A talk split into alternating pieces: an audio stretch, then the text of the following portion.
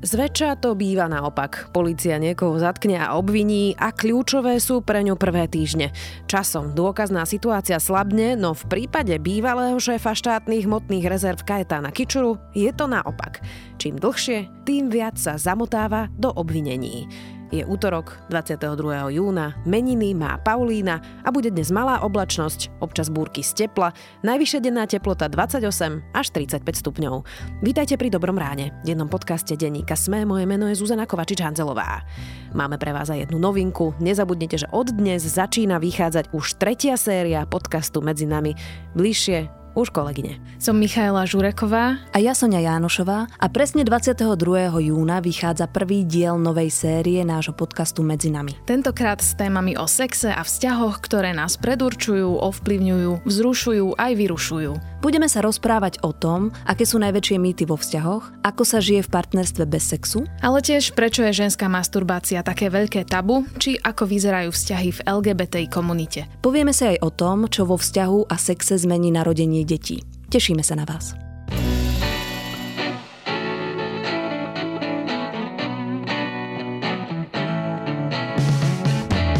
Aké sú náklady na prevádzku a údržbu elektromobility? Moje meno je Michal Savo a v minisérii podcastu Za volantom sa s hostiami rozprávam o súčasnom stave elektromobility. Nájdete ho vo svojej podcastovej aplikácii na platformách Google Podcasty alebo Apple Podcasty alebo v službe Spotify. Prináša vám ho Škoda Auto Slovensko. Všetky diely sú na adrese zme.sk lomka za volantom. Vedeli ste, že magnézium je esenciálny mikronutrient a významný intracelulárny katión? Nie? Nevadí. Stačí vedieť, že magnézium je dôležité pre každú bunku vo vašom tele. Doplniť si ho môžete s prírodnou minerálnou vodou Gemerka. Gemerka. To najlepšie magnézium a kalcium zo slovenského krasu.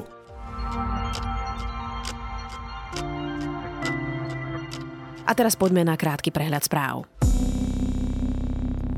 Bývalý šéf NCZI Robert Suja vstúpil do hlasu. Mal by sa stať odborníkom témy Moderné Slovensko. Suja odišiel z NCZI po tlačovej konferencii, na ktorej upozorňoval na chyby pri prihlasovaní na očkovanie.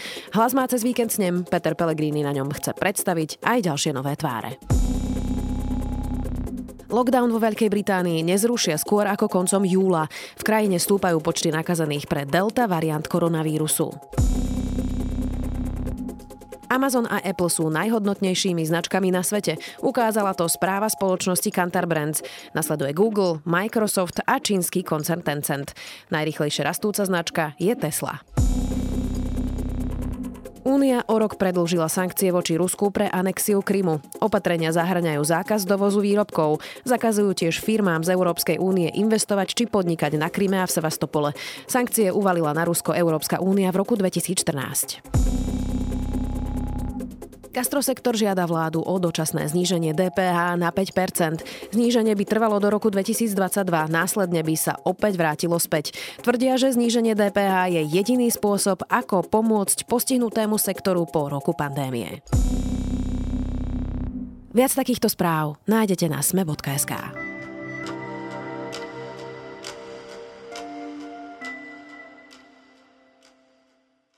Vopred vybraní výťazí tendra, úplatky, nevysvetliteľné majetky aj prevody v hotovosti. Kajetán Kičura je vo väzbe od apríla a do vysvetlení, ako prišiel k bytom a majetkom, sa zamotáva. Kičura ešte pred voľbami kandidoval na ústavného sudcu, tedy hovoril aj o morálke a o tom, že Robert Fico je jeho osobný priateľ. Dnes ho Igor Matovič nazýva svojim prvým skalpom a jeho kariéra sa zrejme skončí obžalobou aj odsúdením. Viac o dôkazoch v kauze Kajetána Kičuru s redaktorom denníka SME, Romanom Cupríkom. Viete, človek, ktorý sa tomu akože nevenuje, tak môže byť ako zmetený. Lebo stále sa hovorilo, že oni prišli sem preskúmať, čo sa nachádza na skladoch. Prvá odpoveď bola, že nula, No samozrejme, že bola nula, keď všetko, čo sa doposiaľ obstaralo, aj to zmluve sa vysklanilo okamžite. Keby nebolo správy štátnych tých rezerv, tak není ani ustanovujúca schôdza parlamentu, lebo naše rúška, ktoré boli uspadané, tak tam išli. Nebola by ani vláda. Ďaká Roman, tak pripomeňme si, prečo vlastne išiel do väzby Kajetan Kičura. Aký bol ten jeho príbeh po voľbách? Dobre. A som sa nechal trošku uniesť. Aká bola otázka, prosím? Ja aj tie testy. On sa veľmi rýchlo stal, nazvime to, že podozrivým, alebo tá mediálna pozornosť sa na neho veľmi rýchlo upriamila vzhľadom na tú nastupujúcu pandémiu pretože štátne hmotné rezervy pod jeho vedením vtedy uzavreli také čudné zmluvy s neznámymi firmami na miliónové zákazky na zdravotnícky materiál. Začalo sa to preverovať, navštívil ho vtedajší premiér Igor Matovič, tvrdil, že Kajetan Kičura nevedel dôveryhodne vysvetliť, ako tá súťaž prebehla. Na základe toho ho odvolali. Myslím, že to boli dni, možno týždne, keď mu zaklopala Naka na dvere ráno on im prišiel otvoriť v takom župane, v šlapkách. Čiže od apríla 2020 je Kajetan Kičura vo väzbe. Dobre, ono to ale ešte sprevádzalo predsa naše e, články. Ja si spomínam, že jeden večer začali kolovať vlastnícke listy bytov na konventnej ulici, čo je v absolútnom historickom centre Bratislavy, kde teda stojí byt veľmi veľa peňazí. Takže ako to bolo s bytmi, ktoré boli napísané, ak si správne spomínam, na otca a syna? tam vlastne šlo o to, že médiá si všimli, že v čase, ešte tesne pred tým, pred tým zadržaním, Kičurov syn si kúpil dva byty, ako si už spomínala, v pomerne drahej lokalite, v tej istej bytovke, ako už predtým mal byt Kičurov otec, detko Kičuru mladšieho a to aj vysvetľovali, že chcú, chceli byť ako rodina spolu a že tie financie teda vraj mali z úspor Kajetana Kičuru a jeho manželky. To, tam nie je žiadna miera spolufinancovania, to je 100% platené z vašich peňazí. Ja s manželkou. A aký je ten zdroj? Lebo tá posledné sudcovské majetkové priznanie ste zverejnili za 2012. Áno. Predpokladám, že z platu ste aj žili z toho, ktorý ste mali tu. Čiže ano. z toho, čo sú tie úspory 200 tisícové? Z platu. To je všetko vo vyšetrovaní sa týmto dvom bytom až tak veľmi nevenujú, ale je to dôležité z toho hľadiska, že akými majetkami rodina Kičuru disponovala.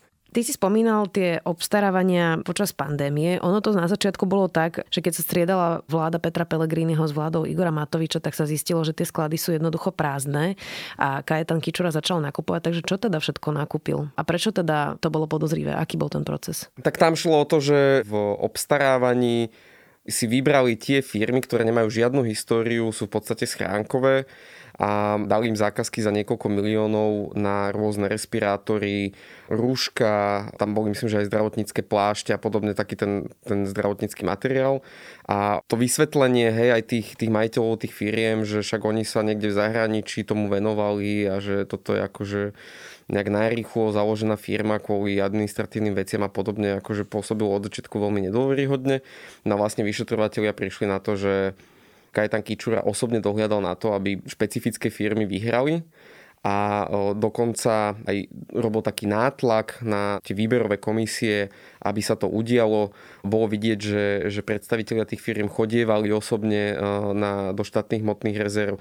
Čiže policia má k dispozícii niekoľko svetkov, ktorí opisovali, ako Kajetánovi Kičurovi osobne veľmi záležalo, aby tieto niektoré firmy tieto zákazky dostali. To, čo ma prekvapilo z toho uznesenia o predlžení jeho väzby, bolo to, že policia došla aj na ovplyvňovania nielen práve pri týchto pandemických obstarávaniach, ale aj pri vojenskom materiáli. To bola mm, ešte taký starší nákup, keď štátne hmotné rezervy nakupovali uvoľňovacie tanky a premostenia, také systémy na urobenie mostov, keby bola nejaká záplava.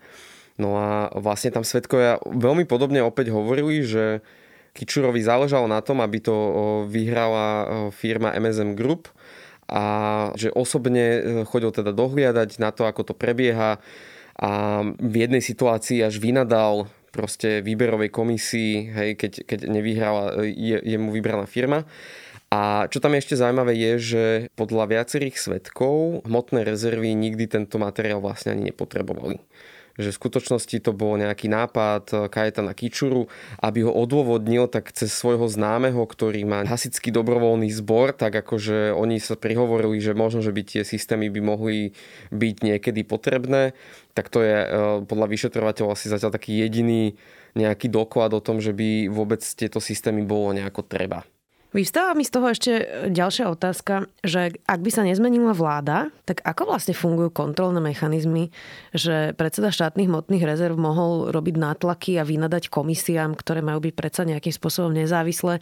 To by sme sa o tom nikdy nedozvedeli, keby sa nezmenila vláda a Igor Matovič by nezačal riešiť s Kajtanom Kičorom, že na základe čoho obstaroval počas pandémie respirátory? No, môj súkromný názor je, že by sme sa to nikdy nedozvedeli. To boli časy, keď Svetkovia nejak veľmi extra neboli ochotní hovoriť, vyšetrovatelia veľmi extra neboli ochotní vyšetrovať a podobne. Jasné, že je to špekulácia, možno, že už to mali rozpracovaný dlhší čas a len to tak vyšlo, hej, že po zmene vlády vlastne sa otvorila táto kauza.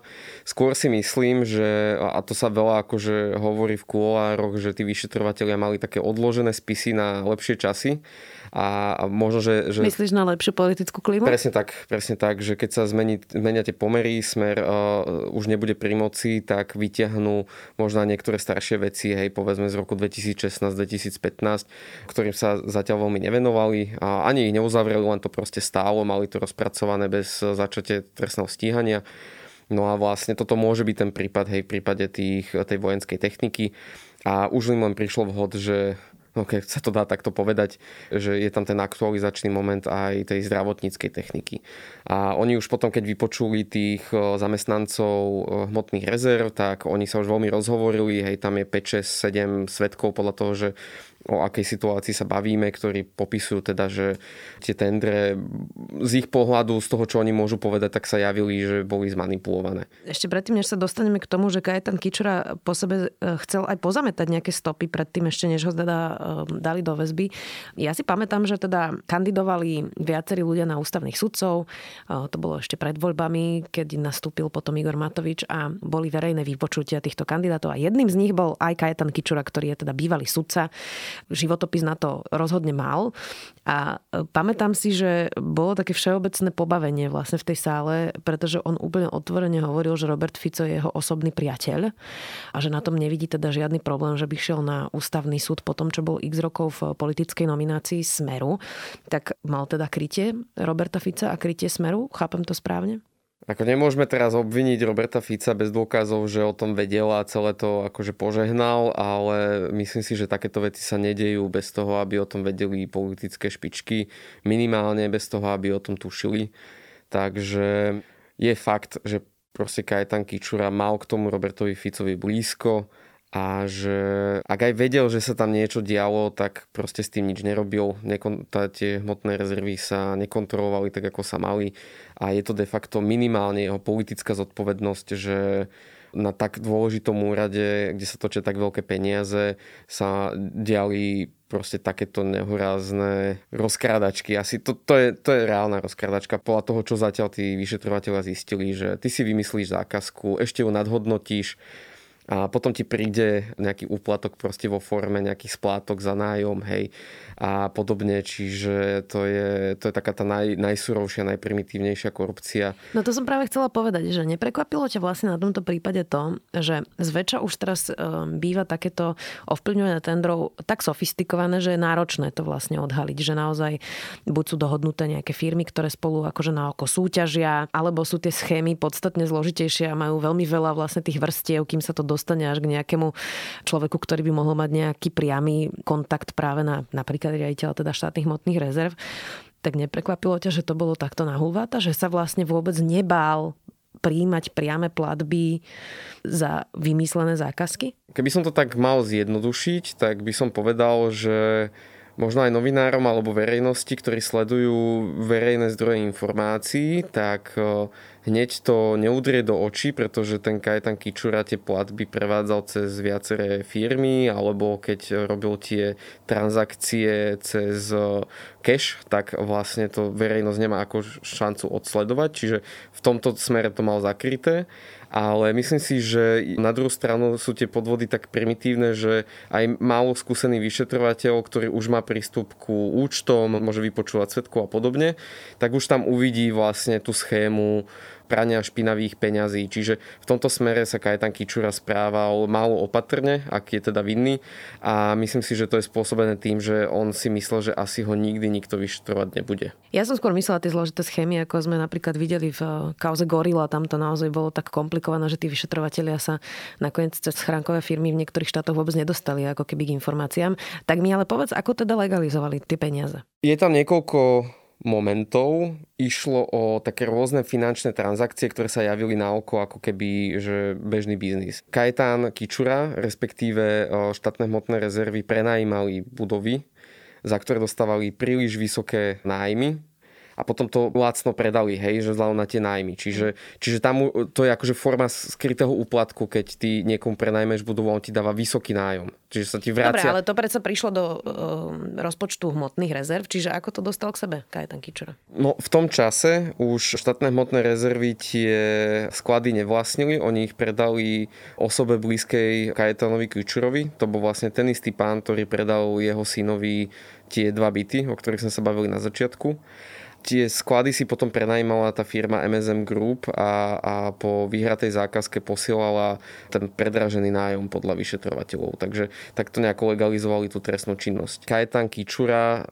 nevedel vysvetliť tie svoje príjmy inak ako platbami v hotovosti, rôznymi rodinnými úsporami a podobne. Čiže v čase, keď ho zatýkali tesne predtým, na účte jeho otca pristalo 200 tisíc eur. A teraz, keď sa pýtali Kajetana Kičuru, tí vyšetrovateľia, že čo to znamená, akože týchto 200 tisíc eur, tak on povedal, že no ja som kedysi kamarátovi, ja som mu požičal proste raz 175 tisíc a potom druhýkrát 25 tisíc.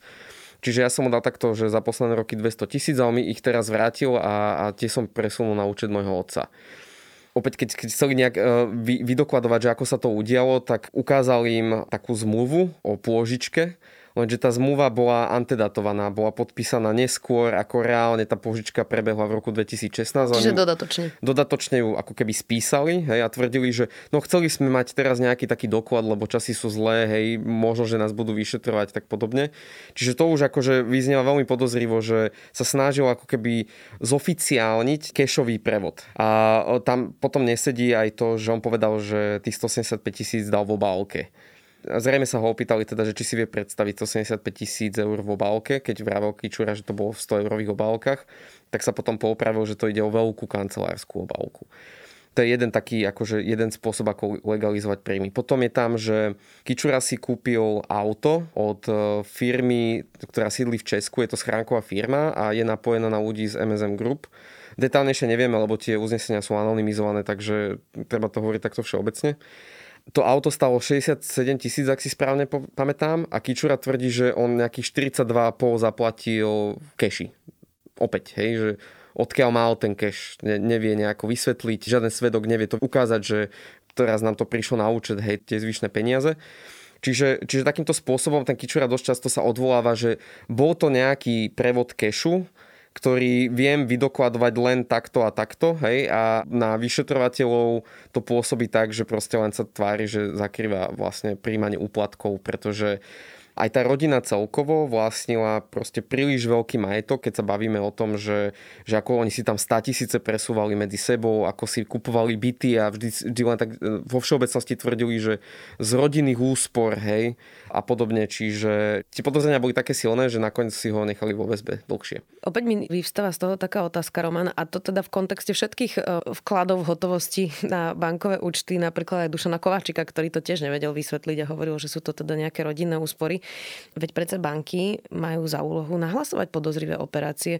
Každý z nás, kto kedy kupoval nejaký byt a prešla mu len hypotéka, že mu cinkla, hneď odcinkla z účtu, tak aj to ešte preverujú vlastne často banky a telefonujú, keď máš vyšší vklad ako 5000 eur a podobne. Čiže nie je to tak, že tu zlíhávajú vlastne niekoľko tých mechanizmov, ktoré mali zafungovať? No, myslím, že príklad Dušana Kovačika je ideálny, ktorý ukazuje, že ako to zlíháva. Samozrejme, banka to mala nahlasiť a aj to urobila. Stratilo sa to na polícii. Teraz o tom vypovedajú svetkovia, že ako to, myslím, že Pavel Vorobil o tom, o tom hovorí, takže to si ešte počkáme, že ako to bolo s tou platbou.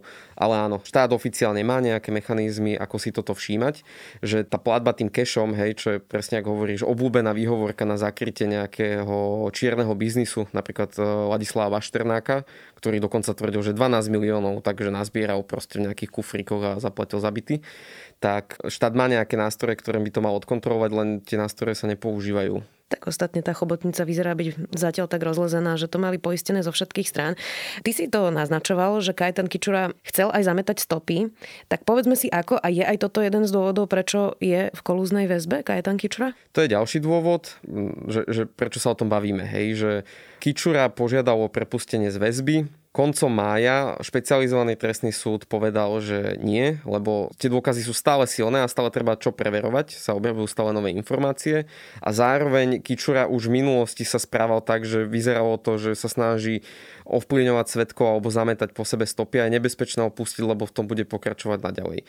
A začiatkom júna vlastne najvyšší súd to potvrdilo, že áno, je to tak to, o čom sme sa bavili doteraz, tak to je vlastne, že tá dôkazná situácia, hej, že takto ako si oni postupne skladajú mozaiku tých finančných prevodov a podobne, aké majetky mal, tak majú stále čo preverovať. Napríklad sa čaká ešte na vyhodnotenie finančných transakcií a účtov. No a teraz ten dôvod, že prečo mu predlžili tú väzbu a že, že či teda sa snaží zametať stopy, tak tam opäť akože pribudli nejaké nové informácie a znovu sa niečo vyhodnocuje je niekoľko tých momentov, ktoré mu tí vyšetrovateľe vyčítajú v tomto smere. Prvý je, že ešte predtým, než ho zobrali do väzby, diala sa tá vec ohľadom tých zdravotníckých pomôcok, sa tí ľudia z štátnych hmotných rezerv stretli v Žiline, veľmi pravdepodobne podľa záznamov z BTS stanic. Kajetan Kičura tvrdí, že on išiel do Žiliny nakupovať, že on sa tam s nimi nestretol tak oni mu ukázali vlastne dáta z mobilov a povedali, že ak ste tam šli nakupovať, tak prečo si píšete s kolegami o tom, že tu na tejto adrese sa ideme stretnúť a jeden z vás meškal, hej, tak písal, že proste, že ide, z, nebudem používať to vulgárne slovo, ale že ide proste z ďalekého miesta a, a nebude to stíhať. To Kajetan Kičura nedôvodne vysvetloval podľa záveru súdu. Druhý taký moment bol, že Kajetan Kičura nechal skartovať návštevné hodiny u neho v kancelárii. Boli také dve knihy. Jedna sa týkala tých návštev, druhá sa týkala toho, že oni tam mali ako keby taký rozpočet pre návštevy, že, že čím ich ponúknú, ako dlho sa u nich zdržia, že koľko to stojí. A obe záznamy z oboch týchto kníh on skartoval a tvrdil, že to je kvôli tomu, že začali platiť nové pravidla GDPR a že on si nemôže uchovávať záznamy o týchto ľuďoch. A potom tam bol tretí moment, že keď zadržal zavolali Kajetana Kičuru u neho doma, tak on ich upozornil, že mám u seba počítač, ktorý je, je vyprázdnený, nie, nie sú tam disky. A tým aj neskôr sa obhajoval, že sám akože spolupracoval s policiou a vopred ich upozoril na takúto zvláštnu vec. No a oni sa ho potom pýtali, že tak prečo máte počítač bez diskov? A on im odvetil, že tie disky boli poškodené, tak on ich vyhodil a nechal si ten počítač na čo sudca upozorňuje, že ale veď aj poškodené disky sa dajú, dáta z nich sa dajú vybrať, premiesniť do nových fungujúcich diskov a tie sa znovu dajú vložiť do počítača, že čo je to za vysvetlenie proste a, aký dôvod má pre človeka držať schránku od počítača bez diskov len tak, hej. Čiže opäť ďalší moment, ktorý Kičura nevedel úplne dôveryhodne vysvetliť. Napadá mi taká záverečná otázka, Roman. Kajetan Kičura bol dlhoročný sudca. Dokonca sa potom sám hlásil aj na ústavný súd chcel ísť súdiť opäť náspäť. Čo to vypovedá aj o nejakom výberovom procese sudcov, keď sa ukazuje, že akým spôsobom fungoval niekto, kto už mal prejsť nejakým asi aj morálnym sitom, keďže sa stal sudcom okresného súdu a chcel byť aj sudcom ústavného súdu. Tam bol aj ten problém, že vlastne celý ten sudcovský stav trpel tým, že rodiny príslušníci sa stávali sudcami a iní ich už známi a dlhoroční rodiny príslušníci e, rozhodovali, že kto sa tým sudcom môže stať.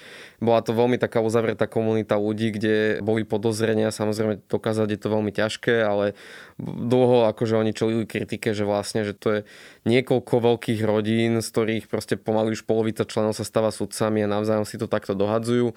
No a tým pádom není také prekvapivé, že sa tam dostanú aj čierne ovce respektíve akože tých sudcov na Slovensku, ktorí sú buď už odsudení, alebo čelia podozreniam za rôzne korupčné správania a ovplyvňovanie rozhodnutí je fakt veľa. To je jedna taká vec. Druhá vec je, že čo sa týka aj toho ústavného súdu, že za vlád Smeru oni už absolútne bez hamby nominovali svojich vlastných straníkov s tým, že veď on keď sa stane ústavným sudcom, tak odpojí sa od politiky a bude nezávislý zrazu sudca a podobne čo je tiež veľmi ťažko uveriteľné a myslím si, že ten dôvod, prečo sa to tak dialo, bolo, že tí ľudia v smere mali pocit, že bežných občanov a voličov to nezaujíma. Že nevidia v tom tú hrozbu, keď strana Smer svojho človeka, však priamo aj, aj e, šéf Smeru Robert Fico chcel byť, chcel byť sudcom. Potom sa stala Jana Lašaková aj Mojmír Mamojka, dlhoroční poslanci za Smer. Áno, presne tak, že, že a Mamojka potom musel odstúpiť kvôli veľmi zvláštnym, teda údajným stretnutiam s Petrom Totom a podobne. Čiže, kvôli Marianovi Kočnerovi. Kvôli Marianovi Kočnerovi, presne tak, čiže akože s nimi sa to potom vezie. A hovorím, že myslím si, že verejnosť to až tak nesledovala a ne, neblikala im tá červená kontrolka, že takýto človek sa stane sudcom a preto si to ten smer mohol dovoliť. Budeme samozrejme prípad Kajetana Kičeru aj naďalej sledovať. To bol redaktor denníka Sme, Roman Coprík. Ďakujem. Pripravte sa na leto s novým meským SUV Hyundai Kona. Nová Kona dostala mladý hravý dizajn a aerodynamickú športovú siluetu s dizajnovými diskami. Pokročilé bezpečnostné prvky a moderné technológie Connectivity doplňa veľký displej a prémiový audiosystém. Spoznajte konu v predajniach Autopolis Bratislava na Račianskej, Panonskej alebo na Boroch, alebo sa objednajte na jazdu na www.autopolis.sk.